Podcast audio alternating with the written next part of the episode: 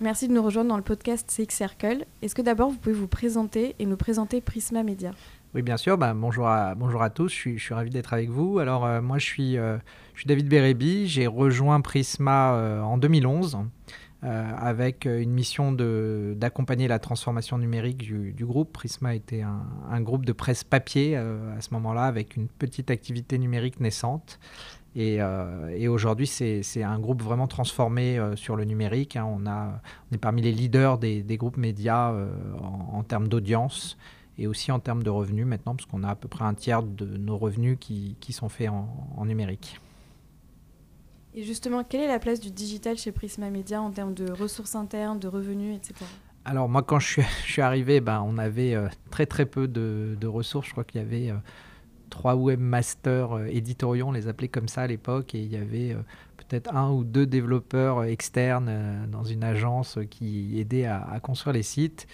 Et aujourd'hui, Juste si je prends euh, sur mon périmètre la technologie euh, et, les produits numériques, il y a peut-être euh, une, une, bonne centaine de personnes qui œuvrent sur le développement de nos sites, l'amélioration, le lancement des, nouvelles innovations. Ensuite, on a toutes les équipes éditoriales qui, bien sûr, produisent des contenus qui sont souvent spécifiques pour le, pour les, pour le numérique. Euh, les équipes monétisation et, euh, et, maintenant même toutes les fonctions support, que ce soit la RH, la finance, le juridique, euh, qui œuvrent sur des activités euh, numériques. Hein, euh, le juridique notamment, je pense par exemple à tout ce qui touche au RGPD, qui est très très riche, très complexe, et donc, donc beaucoup, beaucoup d'énergie chez nous sur le numérique. Est-ce que vous pouvez nous en dire un peu plus sur les parcours clients de Prisma Media? Alors, nos, nos, parcours clients, donc, ils sont ils sont de plusieurs sortes. Le, la première, le premier parcours, c'est un parcours vraiment offline, c'est euh, l'achat d'un magazine chez le marchand de journaux. Euh, un parcours qui, qui s'est peu digitalisé. On a euh, une industrie de la presse papier qui est quand même euh, assez historique, qui a connu beaucoup de crises, notamment avec les messageries, la dernière en date, euh, qui est euh, le dépôt de bilan de, de, Prestalis, qui est la société messagerie principale qui a amené nos magazines chez les marchands de journaux. Donc là, il y a, y, y a, une opportunité parce que c'est vrai qu'on peut encore faire beaucoup de choses chez, les, chez les marchands de journaux, euh, notamment digitaliser la relation avec les consommateurs. Euh, je pense par exemple à des dispositifs de carte de fidélité, je pense à des dispositifs qui vont relier le magazine papier offline avec un canal numérique. Alors, y on réfléchit à beaucoup d'exemples qui vont faire des ponts entre les deux, supports. Euh, donc ça, c'est un premier parcours peu digitalisé. Le, deuxième, où, euh, où, on a beaucoup, beaucoup œuvré sur le numérique, c'est l'abonnement. Euh, donc euh, là, on a euh, du coup plusieurs points de vente e-commerce pour s'abonner à nos magazines. On a tous les parcours classiques sur, sur, tout le cycle de vie en fait du, client, donc de l'acquisition via notamment les, canaux numériques, que ce soit Google, Facebook, Criteo, tous ces acteurs. Euh, ensuite, euh, pendant toute la durée de vie du client, comment j'upsell mon client, comment je le cross-sell. Donc je suis abonné à Gala, euh, comment je vais m'abonner à d'autres magazines. Euh, donc des, des, algorithmes notamment d'intelligence artificielle qui vont œuvrer pour trouver le bon produit pour le bon client au bon moment. Euh, et ensuite sur euh, la rétention de, de l'abonné, donc faire en sorte qu'il reste le plus longtemps possible chez nous. Des algorithmes anti-churn aussi, si on voit que vous, vous, allez nous quitter, on essaye de, de, de, vous proposer une offre par exemple pour vous restiez le plus longtemps possible. Euh, et puis si vous nous avez quitté, ben, on va essayer quand même de vous réactiver euh, au bout d'un certain temps, de vous faire vous réabonner, euh, peut-être avec une, un autre titre. Donc là, voilà, on est, on est positionné sur toute la, durée de vie, avec aujourd'hui quand même un enjeu fort sur le, début, c'est-à-dire le, recrutement de clients. Hein. On a un portefeuille qui est plutôt fidèle, un peu plus d'un million et demi d'abonnés. Euh, et le vrai enjeu pour nous, c'est de, recruter des nouveaux abonnés, notamment des, audiences plus jeunes, euh, qui n'ont pas forcément le réflexe magazine et, plus le réflexe réseau social. Donc, euh, donc ça, c'est un, des enjeux. Et après, on a la troisième activité qui est le numérique chez nous. Donc le numérique, c'est vraiment une activité d'audience et de monétisation par la publicité. Donc sur l'ensemble de nos sites, on touche 35 millions de personnes tous les mois en France. Et, donc là, on a tous les sujets classiques d'un site média, de l'acquisition d'audience, de la rétention, de la fidélisation, de l'engagement. Quand vous venez sur capital.fr, comment on fait pour vous consommer 2, 3, 4, 5 articles, une vidéo, comment on vous monétise, etc. Donc là, c'est des, des, parcours, on va dire, assez classiques de, de consommation média. Et quels sont les enjeux actuels chez Prisma Media? Sur quoi se concentrent vos actions pour les réaliser? Alors, les, enjeux là aussi sont, très riches. On a euh, sur chaque activité des, enjeux euh, fondamentaux. On va dire, on a peut-être un enjeu majeur qui est de recruter des nouveaux clients, quelle que soit l'activité. Euh, notamment dans cette période-là qui, qui s'annonce très difficile avec, les différentes crises. S'assurer de recruter des, nouveaux clients, de faire découvrir nos produits à, des, audiences jeunes. Donc ça, c'est vraiment un enjeu fort. L'enjeu euh, de la, on va dire la numérisation, la digitalisation aussi de nos, de nos activités au sens large. Donc ça peut aller de développer euh, un algorithme pour que vous consommiez plus d'articles quand vous êtes sur, sur nos sites ou plus de vidéos ou si vous êtes abonné, comment je vais vous faire euh, consommer un deuxième abonnement à un magazine, par exemple. Donc ça, c'est un gros enjeu. Euh, euh, et, on va dire un enjeu plus organisationnel qui est développer notre, bah, notre marque employeur, notamment sur les métiers du numérique, parce qu'on n'est pas forcément identifié des populations techniques, des populations marketing digital qui vont peut-être aller soit chez des GAFAM, soit chez des gros retailers. Donc on a un enjeu de développer la marque employeur, d'attirer du coup des talents et euh, bien sûr de, les retenir, de les fidéliser, mais surtout de les attirer. Donc l'enjeu d'acquisition, que ce soit des clients ou des talents, c'est un peu la même chose. Euh, il faut faire venir les gens euh, à, nos, produits, à nos magazines et à la société. et c'est difficile. Il y a une vraie guerre des talents en ce moment, que ce soit pour des postes salariés en CDI ou des prestataires. tout le monde se bat un peu pour le même vivier et euh, donc, il faut, être assez innovant pour, euh, faire venir tout le monde. On va revenir d'ailleurs sur euh, ce sujet, mais juste pour revenir sur vos clients, vous avez des enjeux d'acquisition, de rétention, d'engagement. Comment vous monitorez vos actions au quotidien? Quel KPI vous utilisez? Est-ce que vous faites des A-B tests? Alors, on est assez tôt dans, le, dans la transformation numérique. On, s'est dit qu'il fallait qu'on ait des bons tableaux de bord avec les bons indicateurs euh, pour euh, mesurer notre avancement, notre progression et euh, le développement de la maturité du groupe sur le numérique. Donc on a beaucoup d'outils de mesure. ça va sur les sites web de Google Analytics par exemple pour mesurer l'audience, le comportement de nos visiteurs sur nos sites. On a des outils d'AB testing et ensuite on a des outils de business intelligence euh, on travaille euh, avec un certain nombre de partenaires et on a des tableaux de bord euh, quasiment en temps réel sur à peu près tout ce qui se passe. Et finalement, peut-être le plus dur aujourd'hui, c'est bah, de faire parler la donnée, donc de lire ces tableaux de bord, les interpréter, de comprendre. Aujourd'hui, Prisma, c'est à peu près une trentaine de sites et de marques différentes. Donc, il y a des indicateurs un peu dans tous les sens et euh, ben, un, des, un des sujets, c'est comment je fais parler la donnée et comment je détecte au travers de la donnée quelque chose de pertinent qui va me permettre d'améliorer le site ou d'améliorer l'expérience utilisateur, ce genre de choses. Donc on, a euh, ces problématiques-là je dirais, de former nos collaborateurs euh, à appréhender encore mieux ces outils pour les faire parler et, extraire ce qu'on appelle des insights qui permettent, par exemple, à nos équipes euh, de développement produits numériques, les product managers, les product owners, bah, d'améliorer les produits, d'identifier des opportunités dans les usages euh, qu'on devrait euh, renforcer, par exemple. Voilà, c'est ce, type de, problématique. Donc faire parler la donnée. voilà, on est bon sur le stockage, la collecte, le traitement, la transformation. Maintenant, on est vraiment dans les phases intéressantes d'analyse euh, et d'exploitation euh, business de, la donnée ou exploitation pour les produits. Il y a aussi effectivement, alors l'uniformisation, ça c'est vraiment un enjeu clé quand on a un portefeuille comme ça de marques et, donc il faut que les tableaux de bord soient homogènes et que quand on passe d'une marque à l'autre, on retrouve nos petits. Donc ça c'est un vrai sujet de normer les choses. Euh, et euh, surtout sur des, des, équipes assez jeunes, euh, enfin moi j'ai un petit peu remarqué, c'est des combats du quotidien de s'assurer que sur un tableau de bord, tout est documenté, tout est expliqué, les indicateurs sont les mêmes d'une marque à l'autre. Ça c'est très important, notamment quand on accueille des, nouvelles recrues, qu'elles puissent justement comprendre les métriques qu'elles voient, s'assurer qu'elles créent de la confiance aussi vis-à-vis des métriques. Hein. donc, donc ça c'est vrai que c'est un axe très important de normer nos tableaux de bord et, et de les rendre explicites et simples simple à utiliser. Oui, j'imagine. Et vous avez mentionné euh, une trentaine de sites web. Comment vous priorisez les médias en fonction de leur, euh, la façon dont ils génèrent de la valeur? Alors, c'est une approche euh, déjà qui démarre au moment du budget. qui consiste à se dire combien de ressources alors on va allouer, que ce soit marketing, que ce soit technique, que ce soit éditorial, pour chacune des marques. Et ça, on le fait au regard du potentiel de croissance, au regard du, du PNL, si la marque est profitable ou pas. Et donc, alors c'est pas une science exacte, hein, mais voilà, si on sait qu'une marque va faire 100 de chiffre d'affaires et 20 de marge, elle est profitable, elle a encore du potentiel de croissance, ben on va se dire on continue d'investir, on va la développer.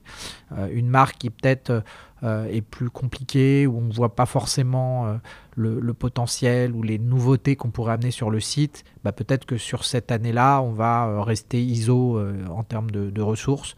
Donc c'est des arbitrages qui sont faits avec les équipes euh, marketing, rédaction, finance, bien sûr, contrôle de gestion et, et, l'équipe IT, produits numériques, pour essayer d'identifier quels sont les projets qu'on a envie de mener, les améliorations des produits. Et, ensuite, on, échange, on essaie d'arriver à un, compromis, un consensus ça dépend des marques et, euh, ça se fait bien. Dans les médias, il y a un, gros enjeu, c'est la publicité payante aussi. C'est l'une de vos activités principales, j'imagine. Comment vous gérez euh, ça au quotidien Alors ça, c'est vraiment le cœur du réacteur. C'est de s'assurer que toute l'audience qui arrive sur nos sites est monétisée et monétisée à la bonne valeur. Donc on a des équipes à la fois côté technique et à la fois dans la régie, euh, donc chez nous qui s'appelle PMS, Prisma Media Solutions. Et c'est le cœur du sujet, c'est comment on fait pour maximiser euh, le rendement de nos audiences pour s'assurer que quand euh, vous regardez une vidéo, quand vous consommez une page vue, il y a le bon niveau de pression publicitaire, le bon niveau de, format, etc. Donc euh, on a des équipes qui œuvrent au quotidien sur, sur ces sujets. Aujourd'hui, sur le numérique, alors avant, historiquement, on vendait de la publicité sur le numérique. Aujourd'hui, de plus en plus, on se fait acheter par les annonceurs. Et euh, donc, euh, c'est des systèmes qu'on appelle programmatiques où euh, nous mettons en ligne aux enchères en temps réel nos espaces publicitaires et ensuite les annonceurs viennent les, acheter en temps réel. Et donc il y a tout un travail technique pour calibrer que l'annonce est envoyée aux bons annonceurs, que les annonceurs répondent rapidement, parce que s'ils répondent lentement, ça pénalise l'expérience utilisateur. Donc c'est un énorme travail et on a beaucoup, beaucoup de, de moyens qui sont consacrés tous les jours juste sur ce, sur ce sujet. Ça fait que grossir hein. depuis que je suis, chez Prisma. On a continué, continué à investir sur euh, la monétisation. On est, je pense, une des régies les, plus fortes sur ce sujet. Et on a encore euh, beaucoup de choses à, prouver. Donc c'est euh, une activité très, cœur en fait hein, dans, le modèle numérique. Même si aujourd'hui on, a, on a œuvré pour diversifier le revenu et aller vers euh, du revenu payant, euh, donc des, abonnements numériques où les consommateurs s'abonnent à, un paywall par exemple, la publicité reste l'essentiel de, notre modèle puisqu'on a un modèle qui attire des millions de personnes et euh, qu'on monétise emplacement par emplacement, publicité par publicité et, qui reste aujourd'hui très rentable.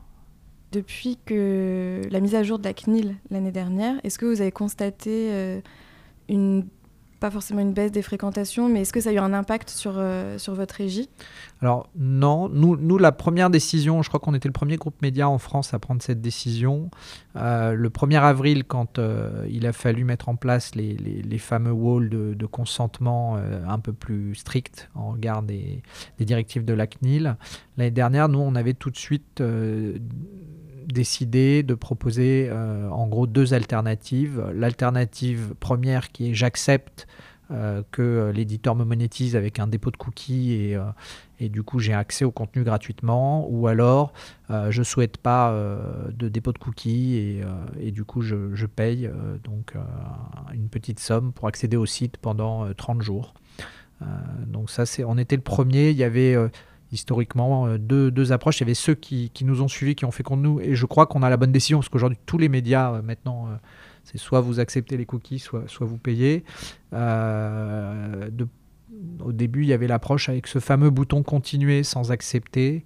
voilà. Le, vrai sujet, c'est et on n'a pas encore, à mon avis, euh, trouver la meilleure solution. Mais le vrai sujet, c'est à un moment de faire comprendre aux audiences que euh, le contenu de qualité journalistique, ça, ça coûte. Il faut le produire et donc il faut des moyens. La technologie d'un site, euh, ça coûte de l'argent. Le marketing, ça coûte de l'argent. Donc tout ça, à un moment, il faut le financer. Et donc, soit l'internaute le, paye, soit c'est l'annonceur qui, qui, va en être le sponsor. Il n'y a pas énormément d'alternatives en fait. Hein. donc, donc voilà, donc c'est un vrai sujet et nous, on réfléchit toujours sur euh, le meilleur modèle pour présenter quelque part ce choix à l'internaute, hein, parce que c'est un vrai choix. Et euh, on, constate en tout cas sur nos médias, sur notre typologie de contenu, que finalement, euh, une grosse partie souhaite accéder gratuitement et, pas payer en fait. Sur des médias peut-être un peu plus dans l'information économique, etc., comme Capital par exemple, ou à Harvard Business Review, qui est, un de nos titres, là euh, on va avoir un peu plus de propension à payer euh, sur des marques plus entertainment, que ce soit un télé-loisir ou un, ou un gala ou un voici. là on, a plutôt, on est plutôt sur de l'accès gratuit que l'acceptation de, payer pour ne pas avoir les cookies. Oui. Et, donc la, publicité, c'est les réacteurs de votre business. Vous développez aussi les paywalls que vous avez mentionné tout à l'heure. Est-ce que vous avez prévu de diversifier vos moyens de revenus sur la partie digitale? Oui, alors la, diversification pour nous, euh, donc on est très fort en B2B avec euh, la publicité et les annonceurs, et euh, donc il était naturel qu'on aille dans le B2C pour nous, et quand on touche à peu près 35 millions de Français tous les mois sur, sur tous nos sites et peut-être 10 millions tous les jours, de se dire est-ce que sur ces 10 millions de personnes, il n'y en a pas une petite partie qui serait prêt à payer quelques euros euh, pour un abonnement à des services, à du contenu, euh, à une expérience euh, premium? Et donc on est là-dedans. Historiquement, c'est les quotidiens qui avaient, démarré très très tôt sur le, les logiques de paywall. les magazines, on va dire, étaient un peu plus en retrait, euh, un peu plus en retard sur, euh, sur ces problématiques. Et là, les magazines s'y mettent. nous, on, est en plein dedans. Et voilà, on a été très successful sur la partie publicité. Et voilà, on démarre la diversification payante. maintenant, vous avez un certain nombre de sites sur Prisma où vous payez pour accéder au contenu. Je pense à Harvard et à Capital. On va, on va étendre des, des tests sur d'autres marques pour voir est-ce qu'il y a une appétence à payer ou pas. On a euh, aussi des tests de newsletter payantes aussi qui fonctionnent très très bien, notamment sur les cryptos. On a une newsletter qui s'appelle 21 millions euh, avec plusieurs milliers d'abonnés. Et donc là, c'est un modèle payant. On a une newsletter sur la bourse avec des conseils boursiers de la rédaction de Capital. Et euh, là aussi, encore un modèle payant. Voilà, on va continuer. À chaque fois, c'est des, expérimentations, donc on teste, on regarde s'il y, a une volonté de payer et, et ensuite on déploie à plus grande échelle. Pour revenir à la publicité, euh, est-ce que vous voyez euh, des évolutions euh, du système de pub qu'on voit sur les médias avec tout le développement du digital, les innovations qu'on voit en ce moment? Alors, moi, je vois, je vois beaucoup de choses. La, première chose, c'est bah, l'importance de plus en plus grande de la confidentialité, de la privacy, comme disent les, Américains. Et donc, les systèmes s'adaptent au fur et à mesure pour respecter, garantir la protection des données euh, des consommateurs. Et c'est une excellente chose. Euh, l'industrie, au départ, elle était, les, technologies étaient, étaient pas, avaient pas au cœur de leur conception cette problématique-là. Quoi qu'on en dise, c'était pas privacy by design. C'est en train de le devenir. Alors là, je mets ma casquette de, de, de, CTO. Euh, ça va dans le bon sens. Et on va petit à petit arriver à cette vision que le consommateur doit pouvoir décider et être maître de ses données personnelles et euh, savoir exactement qui en fait quoi. On n'y est pas encore, c'est une vision long terme, mais on voit dans la manière dont les, éditeurs de solutions techno euh, s'approprient ce sujet qu'on va dans le bon sens. on a après un, sujet quand même avec les grandes plateformes, que ce soit Google, que ce soit Facebook, que ce soit Amazon, qui restent ce que, les Américains appellent des wall gardens. Donc ça, c'est un problème parce qu'on ne peut plus mesurer quoi que ce soit.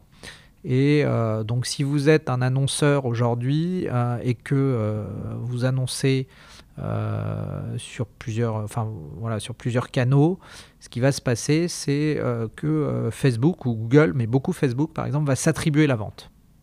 Alors qu'en fait, Facebook a été un des points de contact dans le cycle d'achat, n'a pas été forcément le seul point de contact. Et souvent, ce qu'on a constaté, nous, et dans nos études, c'est qu'en fait, les internautes ont été exposés à des campagnes publicitaires sur les sites de Prisma ou d'autres annonceurs. Ensuite, ils ont revu une publicité sur Facebook. Et à la fin, ils ont converti peut-être après un email, une recherche sur Google, etc. Donc en fait, c'est une multitude d'expositions et de points de contact qui ont conclu la vente. Sauf que Facebook va vous dire c'est moi qui ai fait la vente. Et ça, on ne peut pas le mesurer. Et c'est un vrai problème pour l'industrie. Et donc, il y a des discussions en cours avec, euh, avec Facebook notamment. Mais Google, c'est la même chose, Amazon, c'est la même chose. Ce sont vraiment des, écosystèmes fermés euh, et qui bloquent à la fois euh, le tracking, la mesure vraiment de qui a contribué à la vente. Et, il ne s'agit pas de dire c'est moi qui ai fait la vente, mais plutôt de dire ben voilà, la partie notoriété avec une bannière qui a été exposée sur Gala a contribué à hauteur de 25% du panier, peut-être 25% avec euh, un email qui a été envoyé euh, euh, suite à cette première exposition, puis encore 25% au touchpoint Facebook et pour finir 25% avec la recherche Google sur le produit parce que finalement l'internaute a, a, décidé d'acheter. Et, le problème de la contribution, il est encore plus important parce que si on sait que ces, plateformes touchent quasiment tous les Français tous les jours, forcément vous êtes passé chez, chez eux. Donc forcément, elles vont vous exposer la bonne publicité puisqu'elles savent déjà tout ce que vous consommez, ce que vous regardez. Donc en fait, à un moment ou à un autre, forcément, elles se disent c'est moi qui ai fait la vente. Mais oui, mais c'est comme si... Euh, euh, je prends, pour prendre une image, euh, vous passez dans une très très grosse artère euh, commerciale tous les jours et on va dire bah, c'est moi qui ai contribué à la vente. Mais oui, mais c'est mon chemin, je passe tous les jours là, donc c'est pas toi qui as fait la vente, c'est juste que je passe tous les jours dans ton artère commerciale gigantesque. Donc ça, voilà, ça c'est un vrai enjeu. comment ces plateformes vont petit à petit s'ouvrir davantage et, et, permettre une meilleure lisibilité des comportements tout en respectant la, confidentialité, la, protection des données euh, voilà, du, de l'internaute. Et le monde ultime, en tout cas la vision ultime, serait que l'internaute serait en, contrôle vraiment euh, pour chacune de ses données personnelles, euh, des acteurs avec lesquels il les partage, à quel moment il les partage, d'avoir une, traçabilité parfaite de, de ça. Donc là encore, il y a un énorme travail technologique pour arriver à concrétiser cette vision. Et euh, donc, c'est un débat assez euh, passionnant hein, de, de, voir jusqu'où on va aller et à quelle vitesse. Euh, en tout cas, c'est les cœurs de, des sujets en ce moment. Et c'est aussi au cœur de l'expérience en ligne, au final, parce que ça a un lien avec la confiance que les utilisateurs ont avec la marque avec laquelle ils interagissent. Justement, sur l'expérience utilisateur en ligne, quelles optimisations vous envisagez ou innovations? Alors ça, ça c'est un, un, sujet aussi, on se questionne beaucoup, c'est c'est assez complexe d'ailleurs, c'est-à-dire que vous allez euh, proposer deux expériences euh, à l'internaute. Une première expérience, vous dites tiens, on va lui, mettre euh, deux pubs par exemple sur chaque page qu'il va visiter. Puis une deuxième, vous dites bah, tiens, je vais lui mettre trois pubs.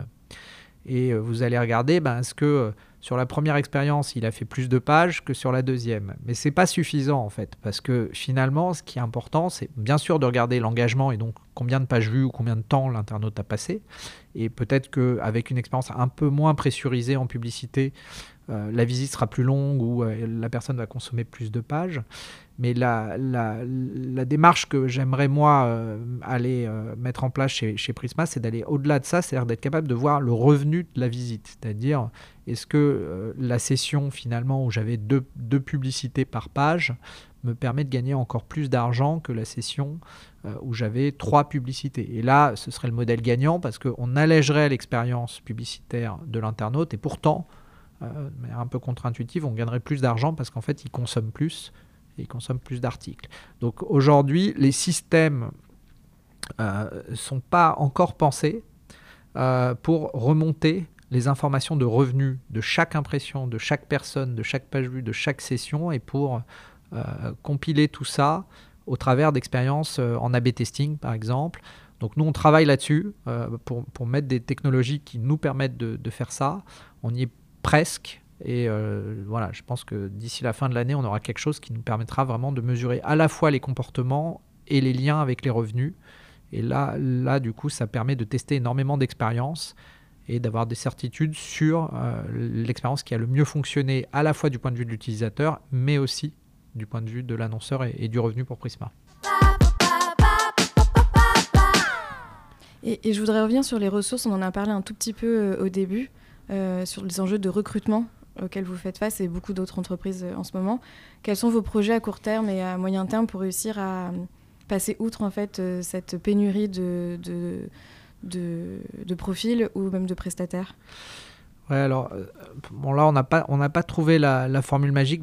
Déjà, comme on est, euh, on est peu connu, on a besoin euh, d'étendre notre, notoriété. Donc, on travaille beaucoup avec des, partenaires, des partenaires recruteurs qui, qui, vont faire écho auprès des, audiences, notamment des publics de développeurs, par exemple. On a initié aussi des démarches open source pour attirer des développeurs vers nos technologies. On a des personnes dans les équipes qui sont au cœur de projets open source. Euh, je pense notamment au framework Symfony, euh, qui est un framework logiciel sur la, technologie PHP, où, euh, voilà, on est, on, est, on est acteur sur cette plateforme, c'est au cœur de nos, de nos systèmes, et donc on a des personnes notamment de Prisma qui, qui, qui est dans la core team de, de, Symfony et qui œuvre à nous faire connaître.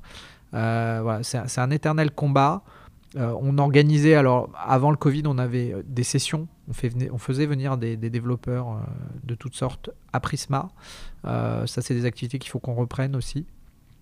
Et depuis qu'on a intégré le, groupe Vivendi, en fait, on a le sujet à l'échelle plus large dans, le groupe Vivendi, qui est comment on fait comment on attire les développeurs sur nos, sur nos sujets. ce, podcast, pour ceux qui, qui nous écoutent, euh, va y contribuer. Voilà, on, a, euh, on, cherche des talents et on a des problématiques qui sont très intéressantes en fait pour les développeurs. C'est-à-dire qu'on a des challenges puisqu'on touche des millions de personnes tous les jours, au même titre que Google, Facebook. On a euh, nous tous les jours aussi des millions de personnes, donc il faut savoir gérer de scalabilité, de la, mise de la montée à l'échelle. Il faut gérer de la sécurité.